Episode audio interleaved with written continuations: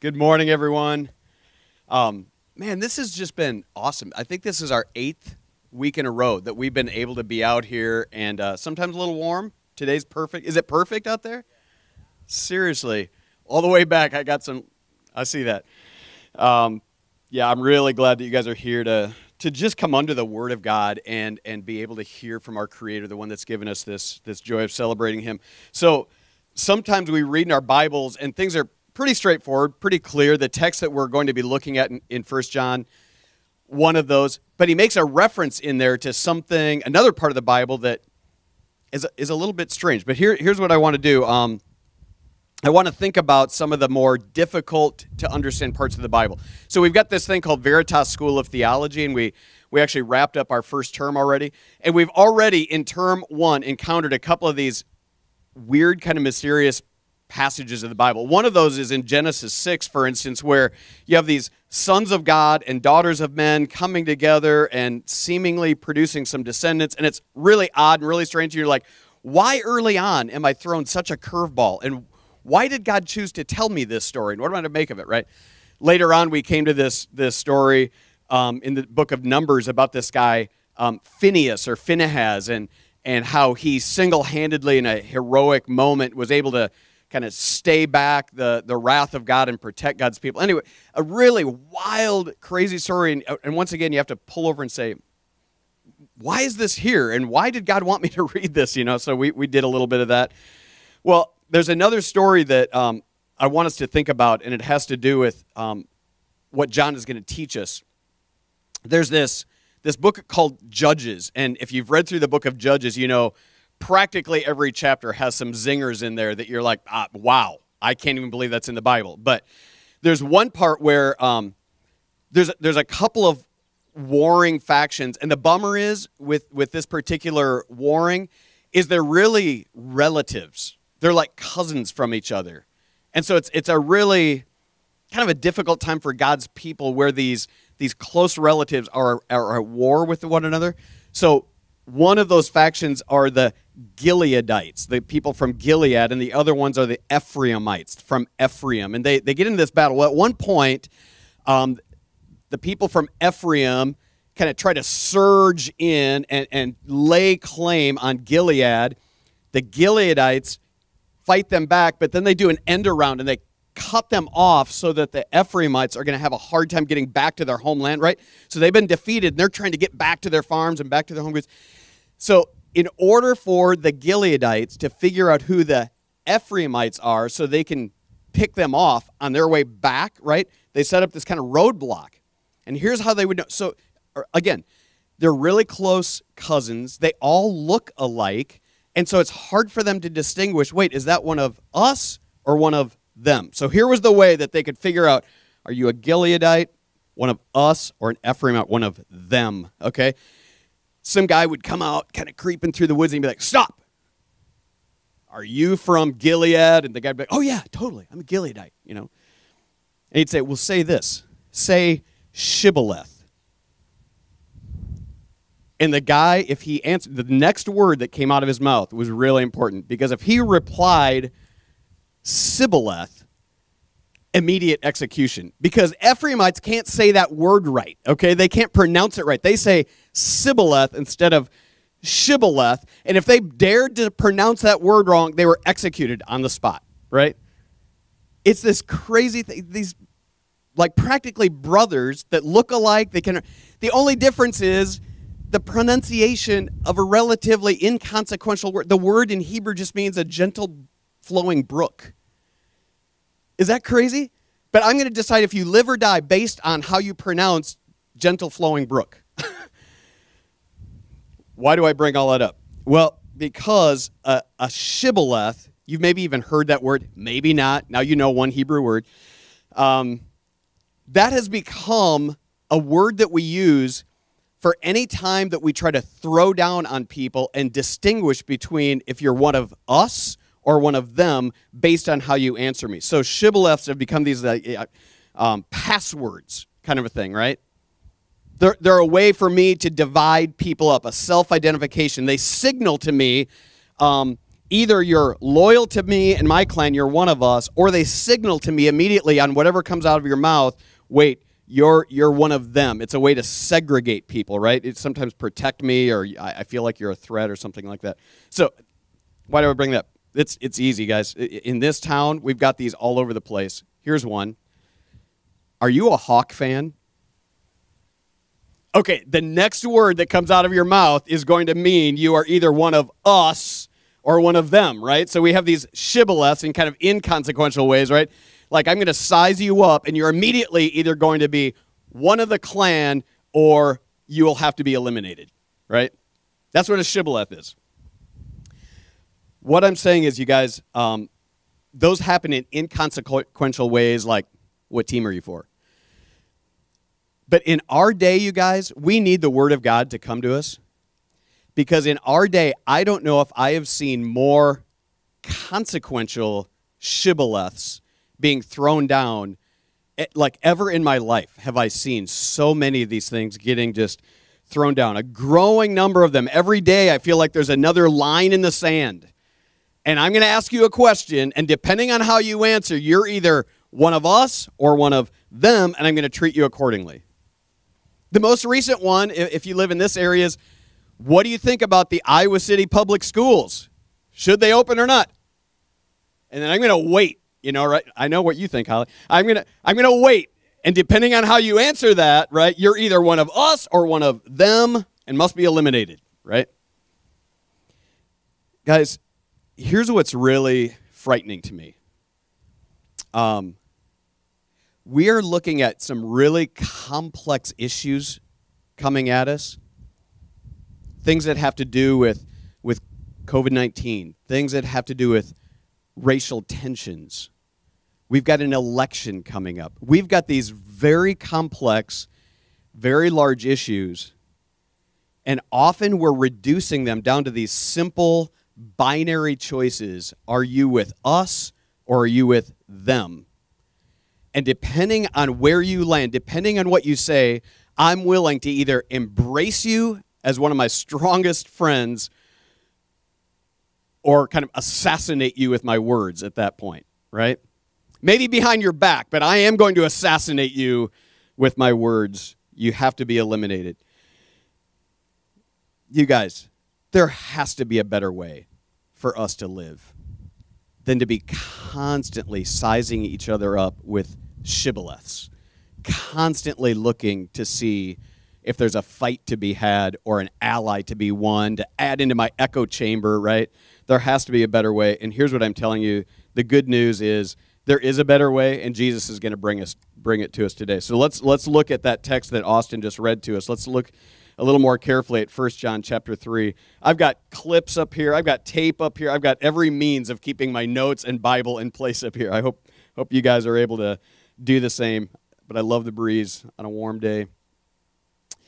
We're looking at 1 John 3. We're going to take a little bit deeper look. Austin read it for us, but look at verse 11 because this is really the theme verse of the whole thing. In fact, if if we just got 1 John 3:11 down, we wouldn't even have to continue his whole thought.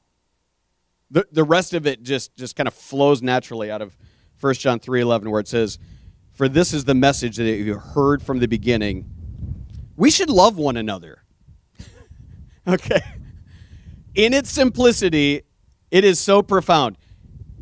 From the beginning, right, John is saying, Look, I was with Jesus at the beginning. Like I saw him from the, the moment he started his earthly ministry and this is foundational. I saw this lived out, I heard this from him. You know, we should love one another.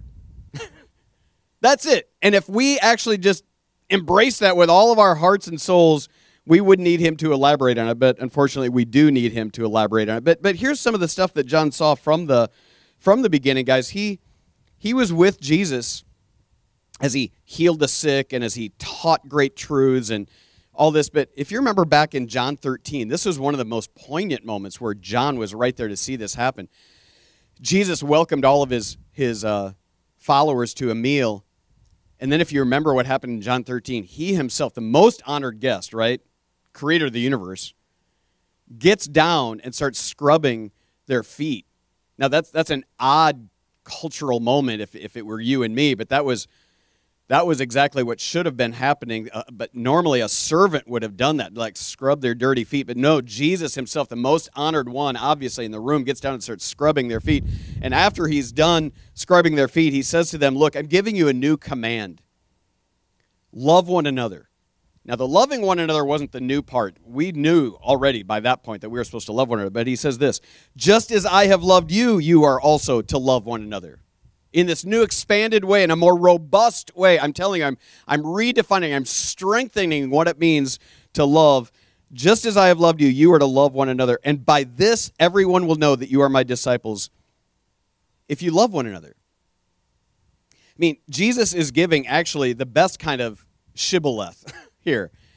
You know how you're going to know if you're in, if you're one of us, uh, of the Jesus followers? If you love one another, if you actually serve one another, if you actually lay down your life for other people, that's going to demonstrate you're, you're one of Jesus's. But look at the very next two words in 1 John 3. We should love one another, but then this, unlike Cain, man, what a bummer if that was your name. Sorry if there's anybody here named Cain unlike Cain, you know. Well, that refers us back to a story foundational to the Bible, Genesis chapter 4. And I'm going to read just the, the handful of verses that describe why he makes this passing reference to unlike Cain. We're supposed to love one another, not like Cain. Let me read from Genesis chapter 4. Adam and Eve had a son, and uh, she says, I've had a male child with the Lord's help. And she gave birth to his brother Abel also. And Abel became a shepherd of the flocks. Cain worked the ground.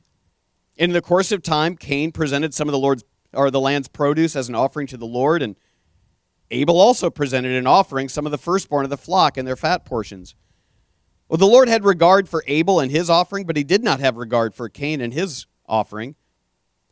This is really important. Cain was furious, and he looked despondent. The word despondent means he put his head down. Do you guys ever, like, if you've got little ones and they're being just grumpy and ornery and they put their head down, not the sad put the head down. This is the, I'm not going to look at you. And you're saying, look in my eyes, look up here, look in my eyes, right? You've done that, right? It's like this magnetic pull. No, I'm not going to look at your eyes, right? He's, that's what's going on. He is furious and he's despondent. He won't even look up at God. And the Lord says to Cain, Why are you furious? I, I don't get this. Why do you look so despondent? If you do what's right, won't you be accepted? But if you don't do what's right, sin is crouching at the door. Its desires for you. You must rule over it, right? That serpent that was lurking by that tree that got your mom and dad all inside. There's still an enemy in the bushes. There's still someone lurking. An enemy is trying to pounce on you to take you captive. Make a better choice right now. Man, you you've got it right now. Just just do the right thing. All's good. You don't have to be furious. You don't have to be despondent. So how does Cain respond? Cain said to his brother Abel, "Let's go out to the field." And while they were in the field, Cain attacked his brother and killed him. It is the most like shocking moment that in that moment, Cain just gives in to fury, gives in to being despondent.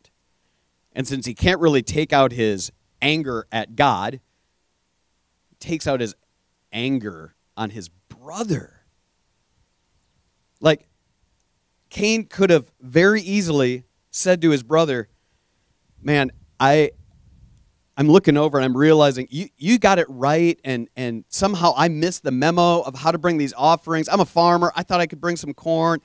I, I'm not. Can I borrow? Can I can I take one of your sheep and like let Abel guide you into doing what's right? That's what he's saying. He could just do what's right. Just follow Abel's lead and let Abel put his arm around you. Hey man, here's what I did and it worked great. Just do this. No, no, no, no. Cain instead just lets anger seethe fury seethe and eventually kills his own brother. It is so shocking a brother taking a brother's life. And here's what John is saying. Guys, the reason he gives us that shocking story he's trying to say, and he does say this in chapter 3, um, we shouldn't be shocked if the world hates us, right? Look at verse 13. Don't be surprised, brothers and sisters, if the world hates you. Like, we kind of get that that's the way anger just goes unchecked, like out there. But when anger goes unchecked among brothers and sisters, now that we should be shocked about. We're not supposed to be like Cain, who just gives full vent to anger and toward his brother. No, no, no. That's not the Jesus way. That's what John is saying. We should be loving one another, not like Cain. No, we should be loving one another. In fact, he's going to get so strong in those first verses there, guys, that he's based, he says, no murderer has eternal life residing in him. He, he's saying eternal life and hatred are incompatible. Those that claim to have eternal life and yet have full vent to hatred, that's incompatible. Those two don't belong together. We should love one another and not like Cain. So here's what I, I bringing it back to the whole shibboleth thing. If you find yourself just constantly throwing down shibboleths, especially with your brothers and sisters, looking for a way to throw down, right? looking for either a way to add them into your little echo chamber and, and call them an even tighter brother or sister, or looking for a way to say, oh, you're of them, and begin to assassinate them, right? Even if behind their back. Guys, it's incompatible with our faith in Jesus Christ. We don't hate one another. We don't look for ways to vent anger. We don't treat brothers and sisters in hostility. We're to love one another. From the beginning, Jesus had one clear clarion call to his people love one another as I have loved you. In fact, the way that they're going to know if you're in or out is actually if you love one another. That's that's supposed to be the signal. That's supposed to be the sign that you're really in this Jesus movement. So Christ followers love. They don't hate. They love. But he goes further because we need, I think, more instruction because it goes counter to the way that, that, that we're um, swept along in a culture of hatred. And the second thing that he wants to bring us, starting in verse 16, is that, man, Christ followers, not only do they love and not hate, they love with action.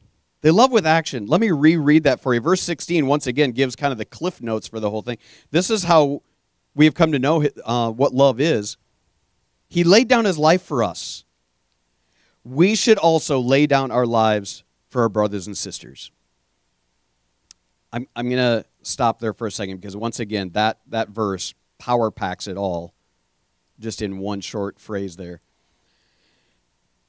We said it before love got redefined or at least bolstered and strengthened by Jesus. We're to lay down our lives for each other.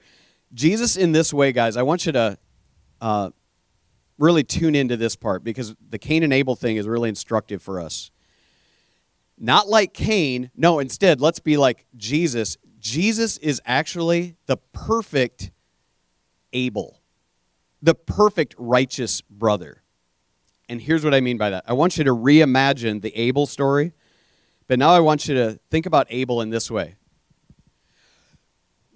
Jesus would have been like this with Abel. What if Abel, knowing that Cain was sneaking up behind him to take his life, to slit his throat? What if Abel turned in that moment and grabbed Cain's wrist? So here's Cain with a knife to plunge it into his brother. Abel, knowing that he's there, turns around and grabs his wrist. And in that moment, looks up to the heavens and says this God, my brother is about to kill me for no justifiable reason at all but I love him.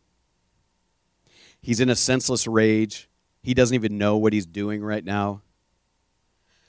But I want to forfeit my life for his. Once I die, count my death for his. Let him go free. And then Abel releases his grip and lets the blade find its mark. That's the power of Jesus Christ. That's the not like Cain way that Jesus comes to us. Jesus actually gives his life for us. Those of us who are giving into rage, those of us who are giving in anger, Jesus is like, yeah, but I love them and I'll take the hit for them. He redefined love. He he lays down his life for us. But then I want you to see how John beautifully kind of condescends and lowers the bar for us because he doesn't necessarily say, well, then the only way to really express love is to actually die on behalf of somebody else. Okay? Oh, he lowers the bar a lot for us. Look at what he says in verse 17. If anyone has this world's goods and sees a fellow believer in need, but withholds compassion, how's God's love remain in him? No. Little children, let us love, not just in word and speech, but action and truth. He, he's saying, you don't even have to give your life, just give your stuff. If you really want to love in the Jesus way, man, I'm going to lower the bar significantly. All you have to do is give some goods, some things. And if you do that, your heart, I, I love the way he goes on. This is how we know we really belong to the truth. We're going to reassure our hearts before him. If our hearts start condemning us in verse 20, just love like this, and I promise you, your heart will be singing. You're going to be worshiping. You're not going to be insecure about God. Do you ever have those moments, guys, where you're like, man, I wonder if I'm really pleasing Jesus right now. Man, I wonder if, like, that guilty conscience or, or at least weak conscience in those ways. Do you ever have those moments? Here's what John is saying I don't want you to have a, a crippled kind of conscience. I want you to have confidence in where you are with God. So here's what you do start acting in love. Let me, let me tell you how this looked in my eyes this week. So we had a single mom this last week, part of our church family, that, that got into a pretty dire situation, was pretty frightened. And immediately, you guys, you would be so proud of your fellow brothers and sisters. We had whole families like reorient their week in order to come alongside her. We had people giving of their goods, of their time, serving her. Couple people actually putting their life a little bit at risk. I don't want to be overly dramatic, but I'm I'm actually not being overly dramatic. Actually putting their lives at risk. They this church family came around her in a beautiful, beautiful way. It was just the gospel at work as love toward a sister really came just boldly in front of my eyes. Now, let me ask you a question. Any of the people that that helped her out, do you think they went to bed that night and were like, "Man, I wonder if I'm really right with God." Oh, I wonder if I'm really No, you guys. Anytime you've done something kind, something loving toward a brother or sister or somebody else, doesn't your heart just sing? Don't you just think, yeah, that was a lot of work and man, that cost me something, but man, I've never felt better in my life, right? I've never felt in tune. Why? Because God is at work. It, you're following the pathway of Jesus. And that's what John is saying. Man, we're hardwired now that if you're a Christ follower, you are hardwired to love other people the way that Jesus loves other people. And so when you step into that, when you give into not hatred, not giving full vent, vent to, to rage, instead, when you give in to loving people the way Jesus would love people, oh man, your heart just worships and sings, and you have full confidence in your walk with Jesus. So, John just wants to help us.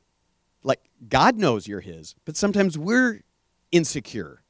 He's like, man, I want you to feel so secure about where you're at with Jesus. You should just start loving the way that He loves. And man, you'll have full confidence, he says. Your heart will never condemn you. Last part of this, this passage, guys. We love, we don't hate. We love with action. And lastly, Christ followers, we love because God lives in us. It's not natural for us. We love because God lives in us. Verse 21 Dear friends, if our hearts don't condemn us, we have confidence before God. We receive what we ask for him from him because we keep his commands, we do what's pleasing in his sight. He, he loves just to answer the, the, the prayers of his people who are walking with him. And this is the command that we believe in the name of his son, Jesus Christ, and love one another as he commanded us. Notice John's careful ordering of things there, guys. Notice the careful order. This is the command. You believe in Jesus Christ.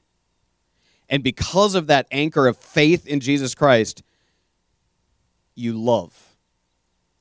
You, you don't start expressing love. Therefore, Jesus, you know, will will take you in. No, no, no, no. You believe in Jesus Christ. You realize how much you need Jesus Christ. You that that perfect Abel, the one who took the hit for you. You believe in him, you embrace him, you realize how much you need him, and as you believe in Jesus, the next you find yourself loving. You don't take credit for it. None of the people that that help the young mom, that's like none of them are saying, "Man, I'm I'm really good at this love thing." No.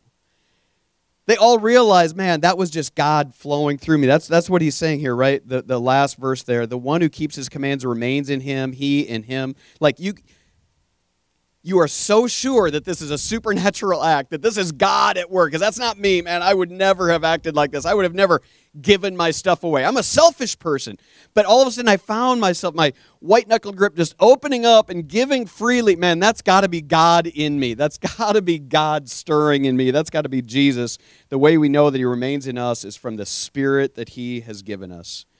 We know it's the Spirit transforming us. Guys, don't you want part of that?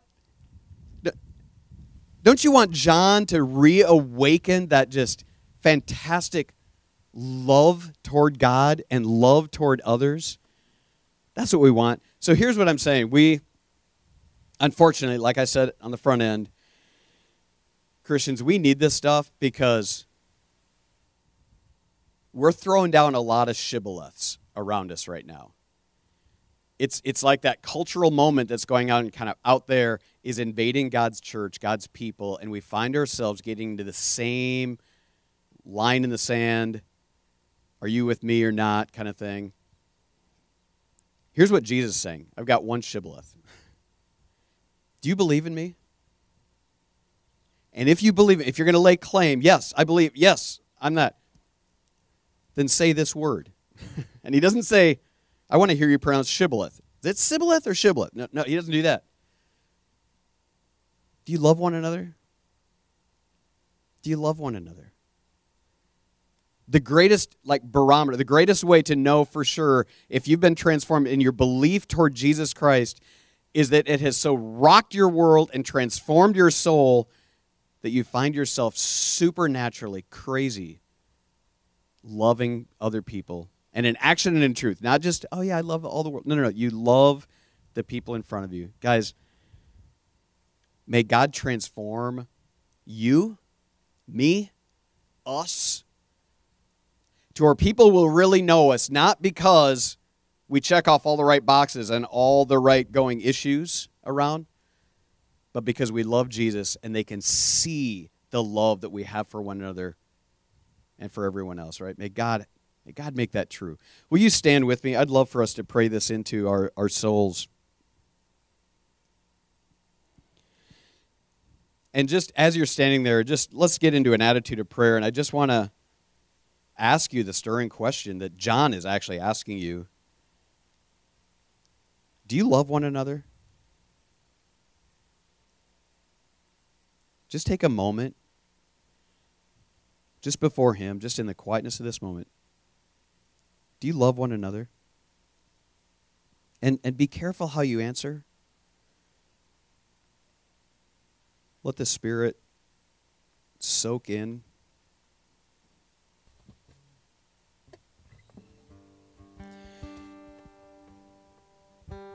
Jesus, you have loved us so fully, so completely. So profoundly, so strong is your love toward us. Jesus, I believe, I believe that you did for me the unimaginable. You laid down your life for me. I, I'm still stunned by that reality. But having really pondered that and believed that, Jesus, I want you to teach me how to love like that. We, help me to loosen my white knuckled grip on whatever things you've given me. So I would actually find myself loving in word and in deed, in action. Because that's, that's going to honor you, Lord. I'm, I'm, I'm going to sense this deep connection with you This can be a beautiful thing that reassures my own heart that all is well. So, Jesus, would you do that miraculous transforming work, changing all of us from haters into lovers? Because that's what you do. Jesus, thanks for one more beautiful morning to be able to worship and honor you. But we wanted to go further than just this moment. We want to be transformed. We want to enter this whole week looking for opportunities to display the glorious, transforming gospel of Jesus Christ, the love that you've given us. So hear us as we worship you, sing to you, and then transform us from this moment on. I pray in your name.